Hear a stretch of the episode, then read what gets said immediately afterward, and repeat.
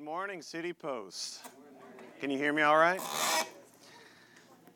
Guys, my name is Frank Trimble, and uh, this is my wife Kristen and my daughters Ava and Olivia right over here. And we live in Denver, Colorado, and we were at Greenhouse as well that you heard about. Um, and we came down primarily for that. And then when the opportunity came up to come back to City Post, I was thrilled a little bit of context with that is I've known Ricky for 13 years, which is pretty hard to imagine. 13 years. And one of the ways that I prayed as I was getting ready for this message, as I was getting ready for this trip, uh, asking the Lord what, what we should talk about today, uh, one of the things that came to mind was God continues to use Ricky and his family and the leadership of City Post Church um, to see new life breathed into the church with new believers. I mean, the Holy Spirit's doing it, but God continues to send young believers here, to send young leaders here, and to mobilize people to go out. And so, and that's that's a big praise, by the way. There's many, many churches that would love for any life to be in their church, even the sound of kids or people being saved or people being discipled and leaders being raised up and sent out to other churches in the mission field and I can tell you, even when we just first walk into this building, like any time we've ever walked into City Post, God is clearly moving here. And I know you know that. You're here every week, but from an outsider coming in, God is clearly moving here. I would be remiss if I didn't mention this that my family is so thankful for you guys. Right over here on the wall is our picture, and you guys pray for us and partner with the ministry that we're called to in Denver, Colorado. When I found out that you guys had done that and orchestrated that to where people are praying for us, all that it changed my day. I can tell you that. As you guys know, ministry can be very discouraging and you don't know what the next day holds. And when I got that simple picture from Ricky just telling me, hey, we've been more intentional about our prayer for our missionaries that we're supporting, and you're on that list, and he sent me a picture of that.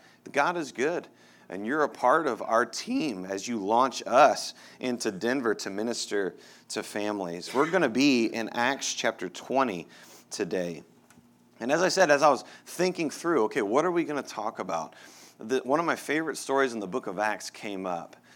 And when I was first kind of exposed to this concept, I was introduced to a group of pastors out of a seminary in California that whenever it came time to launch a new pastor, they would have this process of ordination. So it's like pastors laying hands on a young pastor saying, We affirm that you're called to ministry, and we affirm that you're safe to send you out to a church. We, we're with you, we support you, stamp of approval. But one of the processes for this group of pastors in California was before we're going to launch a pastor, we're going to ask him a ton of questions. Now, I went through an ordination process, but it was almost kind of a formality. They asked me questions, and I was very nervous and scared about it, but nothing like what I heard in California. These pastors in California would get together and they would ask questions like, What does every book of the Bible primarily talk about?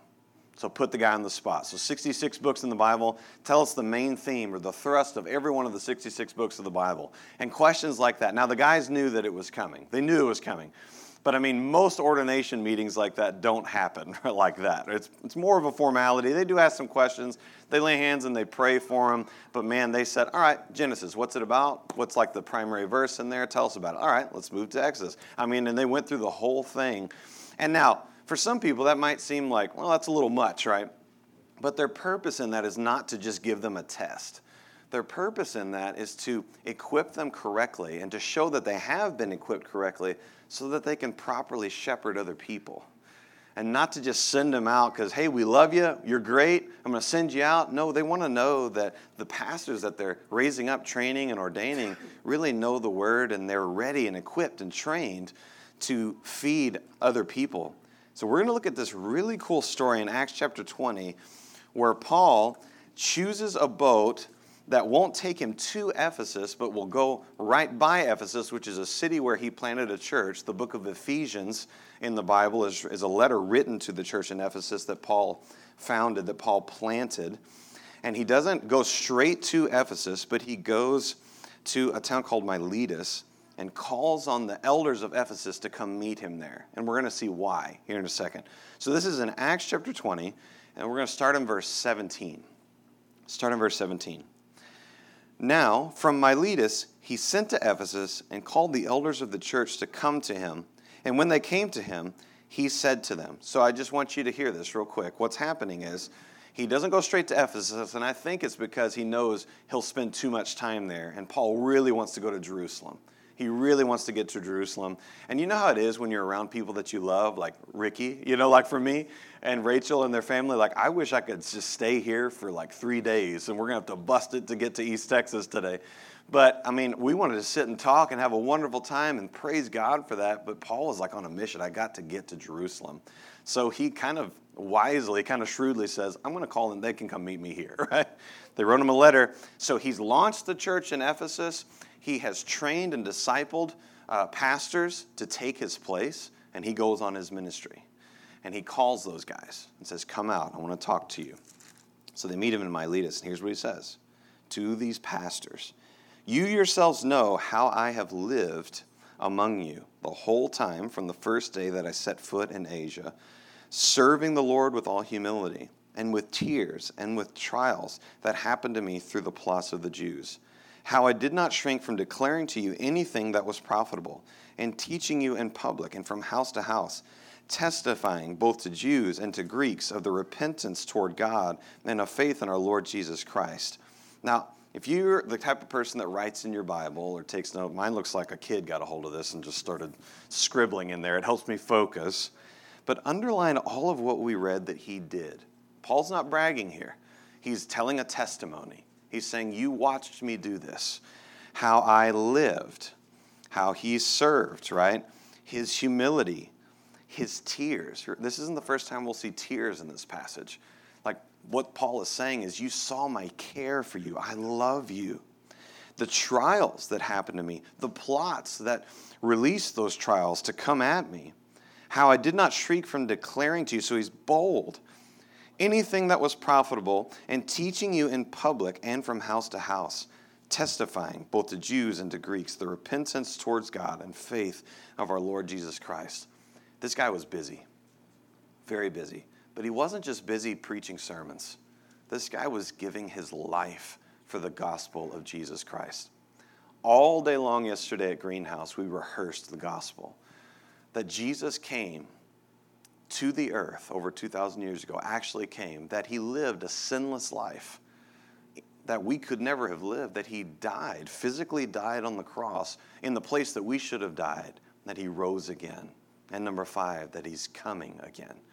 So Paul is giving his life to get that message to the people, even though trials come, even though tears come, even though all sorts of pain comes along his way. He doesn't just do it in the synagogue as he's preaching or to the Jews in the public square. He goes from house to house discipling people. I know that's happening in City Post Church.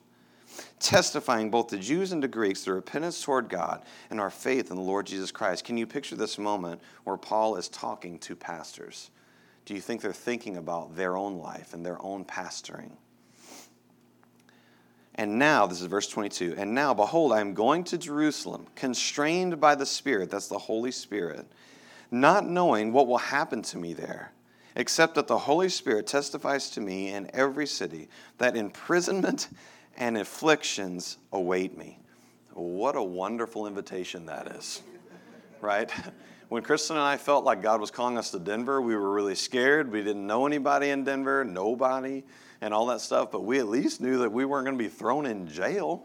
You know what I mean? Like, nobody's coming after us. You know what I mean? It's actually a pretty nice place. You know, like it's a very lost place, but nobody's coming at, nobody's plotting against us. Nobody's, and he says through the conviction and the pressure of the Holy Spirit himself, in ways that we're not sure exactly what that message entailed, but all he knows is that persecution's coming, and he can't wait to get there. right? That's the, that's the heart of a changed person. That's the heart of a changed person. From death to life, right? From being lost and dead in your sins to being made alive. That's what would cause somebody to go, I got to get to Jerusalem, even though I know it's going to end badly for me physically. Verse 24, but I do not account my life of any value nor as precious to myself, if only I may finish my course and the ministry that I received from the Lord Jesus to testify to the gospel of the grace of God. I want to ask you guys something. Doesn't it get you so excited when you see young people or any new believer following the Lord? What does that do for you if you've been saved for a long time? If you see somebody that's just recently been changed, or they've just recently been discipled, or they're just young in general, Yesterday, I was around interns, and the last couple days, I was around interns at Super Summer, and seeing them worship cultivated a passion in me. It reminded me of my first love, first love of Jesus. And being in that mindset as a young person that I don't care what comes, I'm going to follow Jesus. Paul is modeling this for these elders and saying, Come what may. Come what may. I just need to finish the course that Jesus has laid out for me. I got to do it. I have got to share the gospel because what did he say there in verse 24? My life doesn't account for anything. My flesh, life or death, doesn't account for anything. What does matter? To get the gospel of Jesus Christ out. And in his mind, to get to Jerusalem, to continue that mission. Let's keep going. And now, behold, I know that none of you among whom I have gone out proclaiming uh, proclaiming the kingdom will see my face again. Therefore, I testify to you this day that I am innocent of the blood of all of you.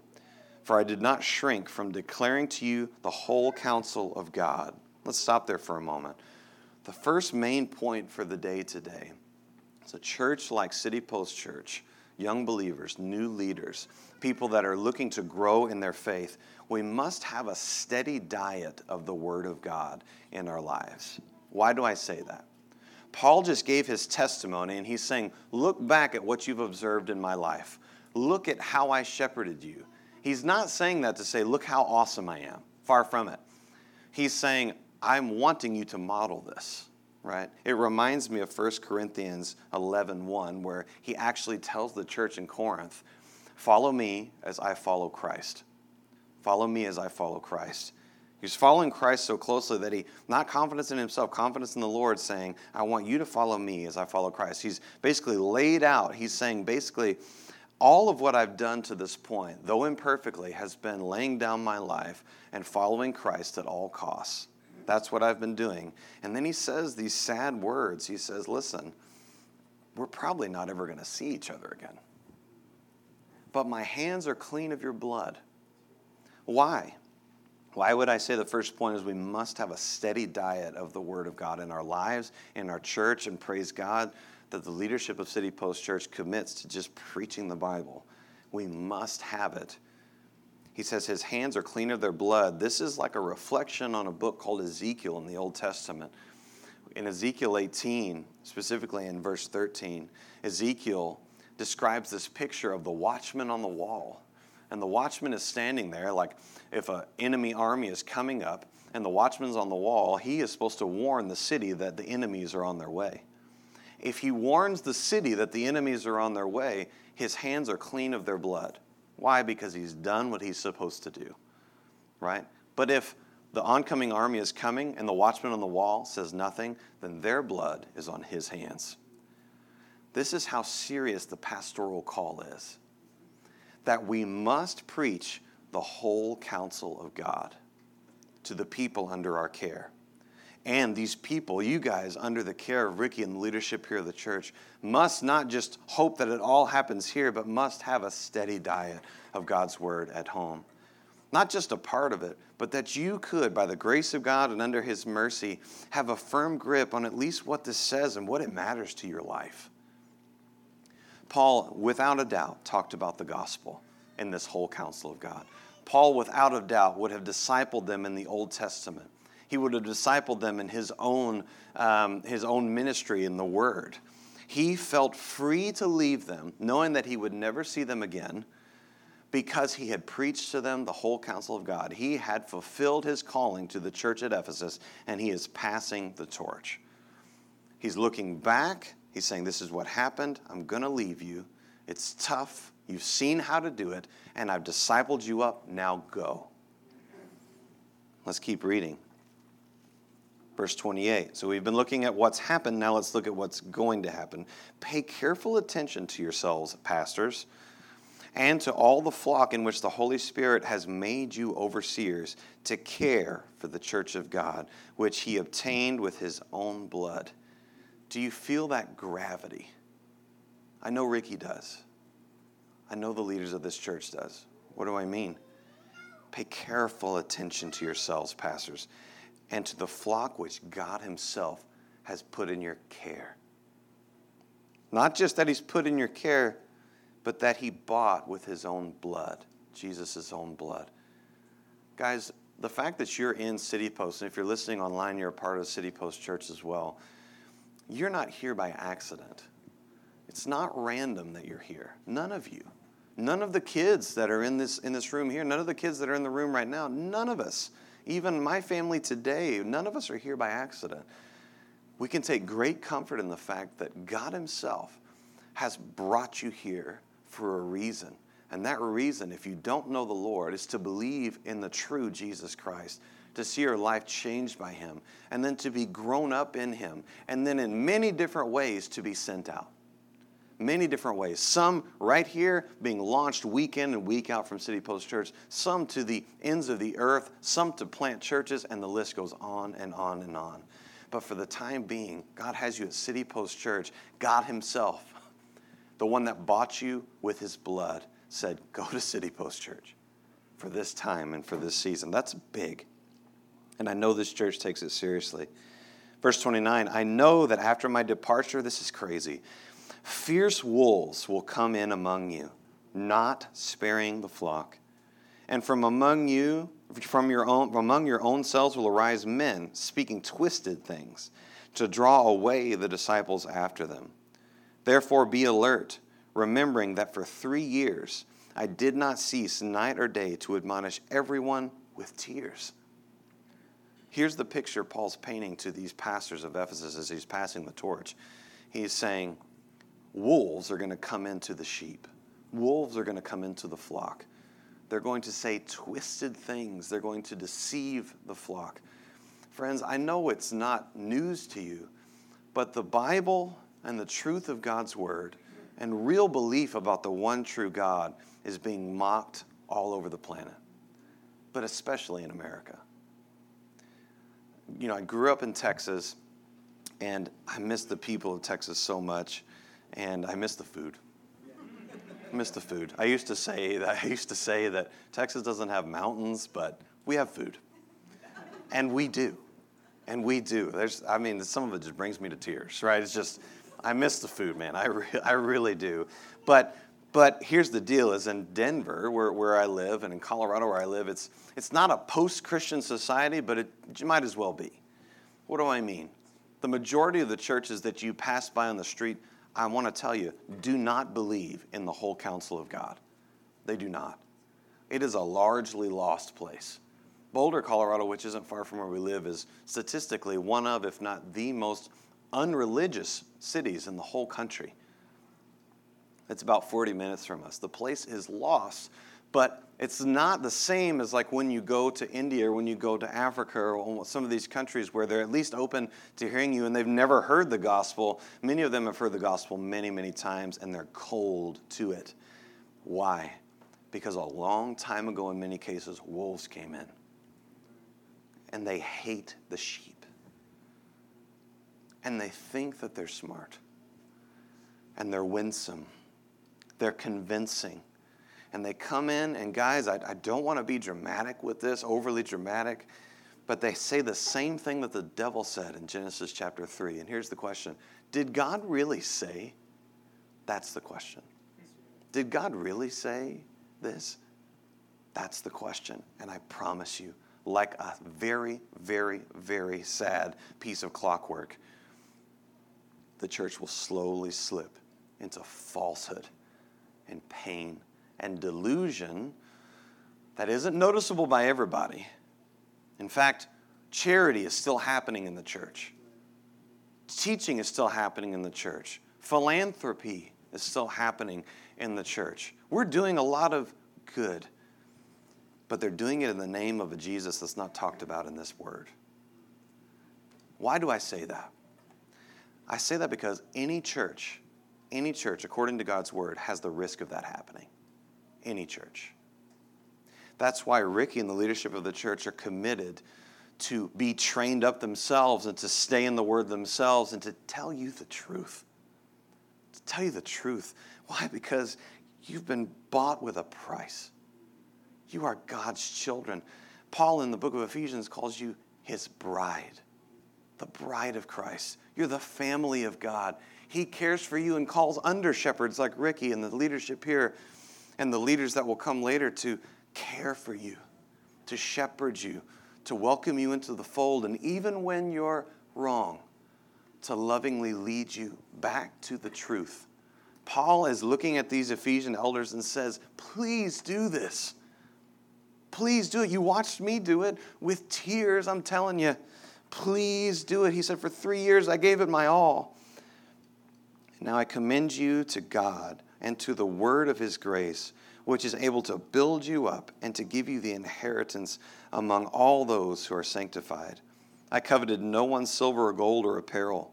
You yourselves know that these hands, he's talking about his hands, ministered to my necessities and to those who were with me.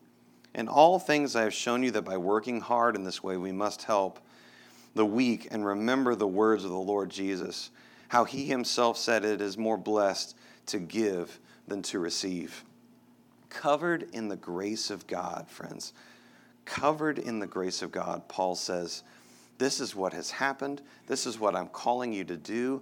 I did not beg you for anything. I didn't use you for anything. I worked for myself. I, I did these things so that everyone would see this example. I have shown you that by working hard, we must help the weak. And remember those, remember the words of the Lord Jesus, how he himself said, It is more blessed to give than to receive.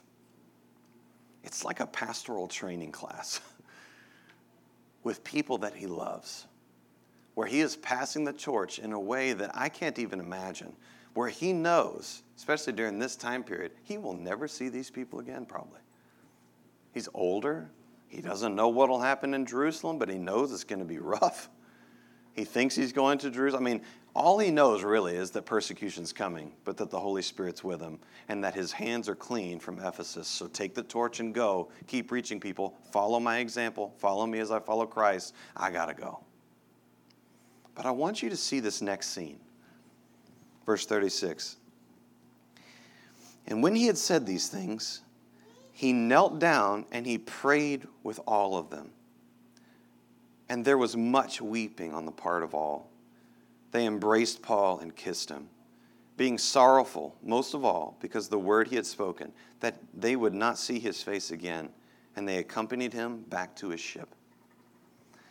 The reason I think this is so fascinating is because you might hear what Paul says in this passage and go, man, hold on, like, calm down. You know, like, you're saying a bunch of big stuff. You're putting a lot of pressure on us, right? Like, can you put yourself in the Ephesian elder's shoes? I mean, it's like a lot to ask. And it's like, well, we're not you, Paul.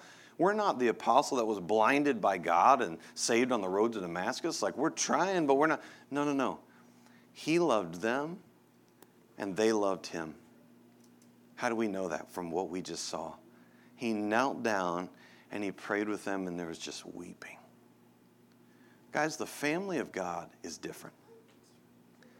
The family of God, of course, is unique. I love my family with all of my heart. I love them. And God's given a specific call to me to pastor them in the home.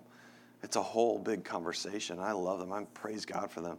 But I'm also a part of your family. And the City Post membership, the City Post Church itself, is a local expression of this global and eternal family. You are a family. And if you're just trying out the church, you're just thinking about it, you're watching it or listening to it online, you're thinking, I think I'm looking for a church, but I don't know what to do, I would say consider joining a family. First, by faith in Christ, that He really did come, that He really did live a perfect life, that He really did die in our place because our sin separated us from God and destined us for destruction and hell died in our place and then rose again, really, in history, rose again, raised to new life, and is alive and active and coming again. So join the family. But then join the family as well to be loved, to be cared for. Almost knocked something down there. To be loved, to be cared for, and here's another word to be known. To be known, which frankly is one of the scariest things I can ask you to do. To be known fully, to let City Post know your past, and to let City Post be with you as you walk into your future. The fruit of loving shepherding is what we see in verse 36 through 38 relationships, love. How many times do we see tears in this passage? I wanted to give you this passage today and bring it to you to tell you that this is what I pray for City Post Church. This is what I pray for City Post Church that the leadership here and the people that sit in the seats would have a steady diet of God's Word. And that the growth and the service and the fellowship that you experience here wouldn't just like be a fun time but that it would lead to something. That if God does call you somewhere else to minister or to worship, it's going to be tough. Why? Because you love these people. You've gotten to know them in such a way that leaving them sounds impossible. And for these people, tears coming down their face because they thought, I'm never going to see Paul again, of course, until heaven. I want to paint for you a similar picture the ministry that we work with is family time training, and we, we really believe, like many, many authors all over the course of church history, that fathers are called to be kind of like mini shepherds of their homes, and their homes are kind of like a mini church. It's not a church, but it's kind of like a church. Martin Luther said that. John Calvin said that. John Chrysostom said that in the, in the first few centuries of the church. That it's not a church, but it's like a church. Hus- the husband is not actually a pastor of this home church. It's like a pastor of a church. And I want to I want to get this picture in your mind. I want to ask you this picture based on what we read in Acts chapter 20 and what we're about to read in Psalm 127. What kind of people do we want our kids and for us to be before we're launched out, wherever that's going to be? So I want you to I want to ask that again. With your kids that are in here playing, and praise God for the kids of City Post Church. What do we want them to know? What do we want them to experience? What service do we want to involve them in? What do we want to show them before they graduate high school and are launched into the ministry God calls them to? In the same way that we're asking ourselves that question, and this leadership is always asking the question what do they need to know? What do they need to experience? How do we need to disciple them before they are launched? I want to paint a picture for you. This is in Psalm 127. It's a short little passage. You've heard the phrase that children are a gift from God. That comes from this passage. Unless the Lord builds the house, those who build it labor in vain. Unless the Lord watches over the city, the watchman stays awake in vain. It is in vain that you rise up early and go to late to rest, eating the breakfast of the, breakfast, the bread of anxious toil, for he gives to his beloved sleep. Behold, children are a heritage or a gift from the Lord the fruit of the womb a reward. Like arrows in the hand of a warrior are the children of one's youth. Blessed is the man who fills his quiver with them. He will not be put to shame when he speaks with his enemies in the gate.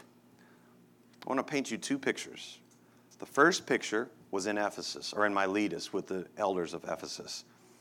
They're kneeling down, probably arms wrapped around one another, weeping it's an obvious picture of support of Paul, of love of Paul, of thankfulness to Paul. They are one unit, this group of people gathered together with the same purpose. Now imagine that that could be also in your family. Here's what I mean. When you get to the end of this, we learn that anything that we're doing, if we're doing it in our own strength, if we're not allowing the Lord to build the house, it's been done in vain. It's useless. And yet, God provides children. He provides a gift from the Lord in children, a fruit of the womb, a reward. And he describes them as arrows to be launched, right? Arrows in the, in the quiver to be pulled out and to launch. So kids aren't just like in and of themselves, the end in mind. They have a purpose that God has given them. Blessed is the man whose quiver is full with them. He shall not be put to shame when he speaks with his enemies at the city gate. So we have the picture here of the Ephesian elders, and the picture here is parents at the city gates.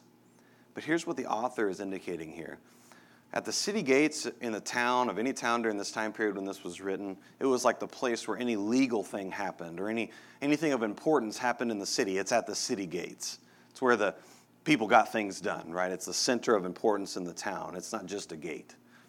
And this picture is of a parent or a group of parents with their kids behind them in support of them because they've been discipled, because they've taken advantage of the gift God has given them and used that stewardship well. Can you picture that with me? First picture is this Paul kneeling, praying with his brothers and sisters in the family of God, and launching them to Ephesus as they launch him to Jerusalem. One unit, love, tears, pain, excitement, but they're one. You come over here to a family parenting is very difficult and very confusing, and nobody's, I mean, there's tons of books out there, but, but let's be honest, right? There's no, it's, we're figuring it out. Grandparenting, I've heard, is the same. I mean, it's, but I've heard it's better to be a grandparent. Any grandparents in here? I don't know. Because you can send them home. Listen, it's, it's very confusing, very difficult. So many, that so much of the time, I don't know what I'm doing, and we're just trying and trusting the Lord, and but when you think about this, because of God's grace and His mercy alone, the gospel of Jesus Christ infusing your home, not because of your talent or your ability or how smart you are, or seminary or something like that. No, it's just trusting the Lord and being willing to be intentional. Imagine if He allowed it to happen where, when your kids are grown, they're standing behind you in faith, serving alongside you. And the, the picture is also speaking the same thing that you're speaking. I've gotten to see that in the Cottle family for 13 years, and it pumps me up. I've also seen in my own family and in families that I know where that's not the case. It's not because somebody failed, but here's what we get to try. Here's what we get to do.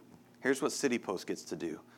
Whatever people comes into our church, we're going to tell them the gospel very clearly. We're going to disciple them. We're going to love them.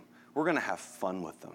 We're going to make them feel welcome, and we're going to tell them the truth. We don't know what they'll do. Are you with me? We don't know what they'll do. But with tears, we're praying for them. With tears, you're praying for one another. With tears, you're helping one another. You're shepherding along with, alongside the pastors here. You're helping each other to be shepherded. You're encouraging people to dive in and to grow more. You don't know what they'll do. You don't know. One of the most painful things that can happen to a youth pastor or a pastor is that moment when somebody you've poured years and years and years of your life into, quote unquote, walks away from the faith. That's, I know that that, I've heard stories, right, and I've experienced it myself. Some of the most painful tears I've cried were when a youth that was in my youth group just walked away. Why, God? What's going on? We don't know what they'll do. That's between them and the Lord. But what did we do? Our hands have been wiped clean because we loved them. We gave them the truth as best we knew how. We're going to fail all the time. We're going to fail, but we gave them the truth as best we knew how. Come over here to this picture. Do you see the similarity with family? Family is tough. Family is complicated. It's filled with potholes, it's filled with danger. I mean, like one person said, you're always about an inch away when you're talking about family, you're always about an inch away from real serious trauma, right? It's like we're going to talk about family now. But just like what we said there, God's given you these gifts of children to be used in His kingdom. There's a purpose for their life. And God has called you in passages like Deuteronomy 6 and Psalm 78 and Ephesians 5 and 6 to disciple them in your houses. You're going to love them. You're going to love them with tears. You're going to pursue them. You're going to fail all the time, like we do. You're going to be intentional, though, sometimes. You're going to tell them your testimony. You're going to take them on mission with you. You're, they're going to serve alongside you. You're going to have fun together. You're going to know them. You're going to create a warm environment in your house to the best of your ability. You're going to introduce them to more people in the church so that they can further be discipled by the family of God. But you don't know what they're going to do. Don't you kind of wish that you could? not, not that you could know, I don't want to know, but that you could like force them to do it. You know what I mean? Like just believe. You know what I mean? No. God is sovereign, He's in control. And our relationship to Him is not based on what our kids do. Our relationship to Him is not based on what City Post members do. We obey because of a love for Him first. If we put the church first, we've missed it. We can create an idol out of City Post Church. If I put my kids first before the Lord Jesus, I have created an idol out of them. And they don't deserve that weight. They never asked for that weight. They don't, they're not good gods. Why am I bringing this to you today? I'm bringing this to you primarily today because God is moving here. It's obvious to those that are watching from the outside, and I know it's obvious to you. Not only is God moving here, but God's going to call you to something very specific. And it'll start here. Are you willing? Are you willing to be led in whatever that is? Are you willing to be led in whatever that is in the church, in the community, but also in your home? It's scary. Both options are scary. And yet, imagine what God could do. Imagine what God could do. Imagine the future of this church. Imagine the future of your family tree. That in a spiritual sense, your family tree could change today. Not because of your power or your intellect or your training, but because of the goodness of God that you simply received by His grace through the gospel of Jesus and are willing to say, Now use me, Lord. Use me. I'm, I'm ready. I don't know what to do, but use me. You come up to Ricky later and you say, I feel like I need to be discipled, but I don't know where to start. You come up to Ricky later today, one of the leaders of the church, and say, I feel like I'm supposed to tell my kids something or my grandkids something about Jesus. Don't have a clue where to start. What do I do? That might be the first and maybe only step that you take today. I want you to close your eyes with me. The band can go ahead and come up if there's room, if I'm not in your way. I want you to just take a second and just ask God. Hey, God, I'm not going to Jerusalem. I'm not, I'm not a pastor. I'm not any of that. But what are you calling me to do? What are you calling me to do? Just ask Him.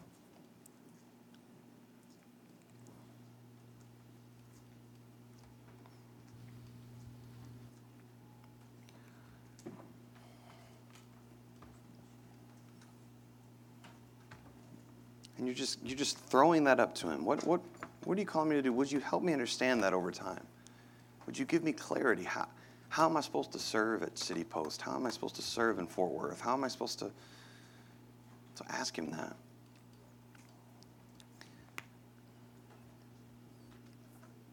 Now I want you to pray for your family in the same way. God, what next step do you have for my family? What are we supposed to do?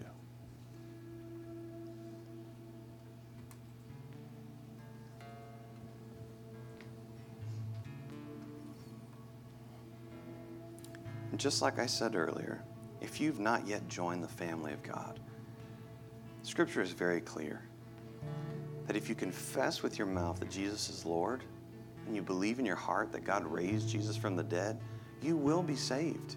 You'll be changed. You'll be sealed with the Holy Spirit.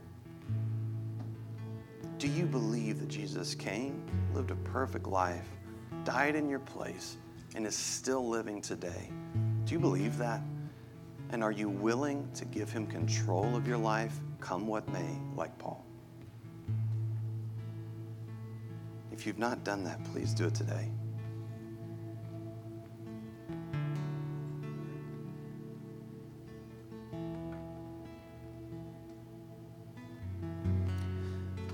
Father, we give you City Post Church once again. We thank you for it. God, I pray that you would protect this church from wolves. Father, that you would em- empower through your Holy Spirit the leadership of this church. Lord, that they would be able to see those things. But God, that they would just continue doing what they're doing by preaching your truth, by preaching the word, for shepherding these people. And I pray that you would use this church in a powerful way, that you would continue to use this church in a powerful way. God, I pray for the families, including my own.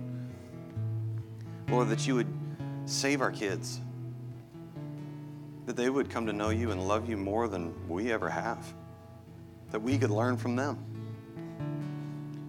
Father, I pray that you would return us to that love, that passion, that willingness to not just be pressured down by the weight of the world or the cares of this world, but just be willing to open up our hands and say, God, lead me. What do you want me to do? God, we're so thankful for your patience and your grace with us. As we worship, Lord, God, I pray that these people would be free to worship in truth, with passion, knowing that you love them. In the name of Jesus, we pray. Amen.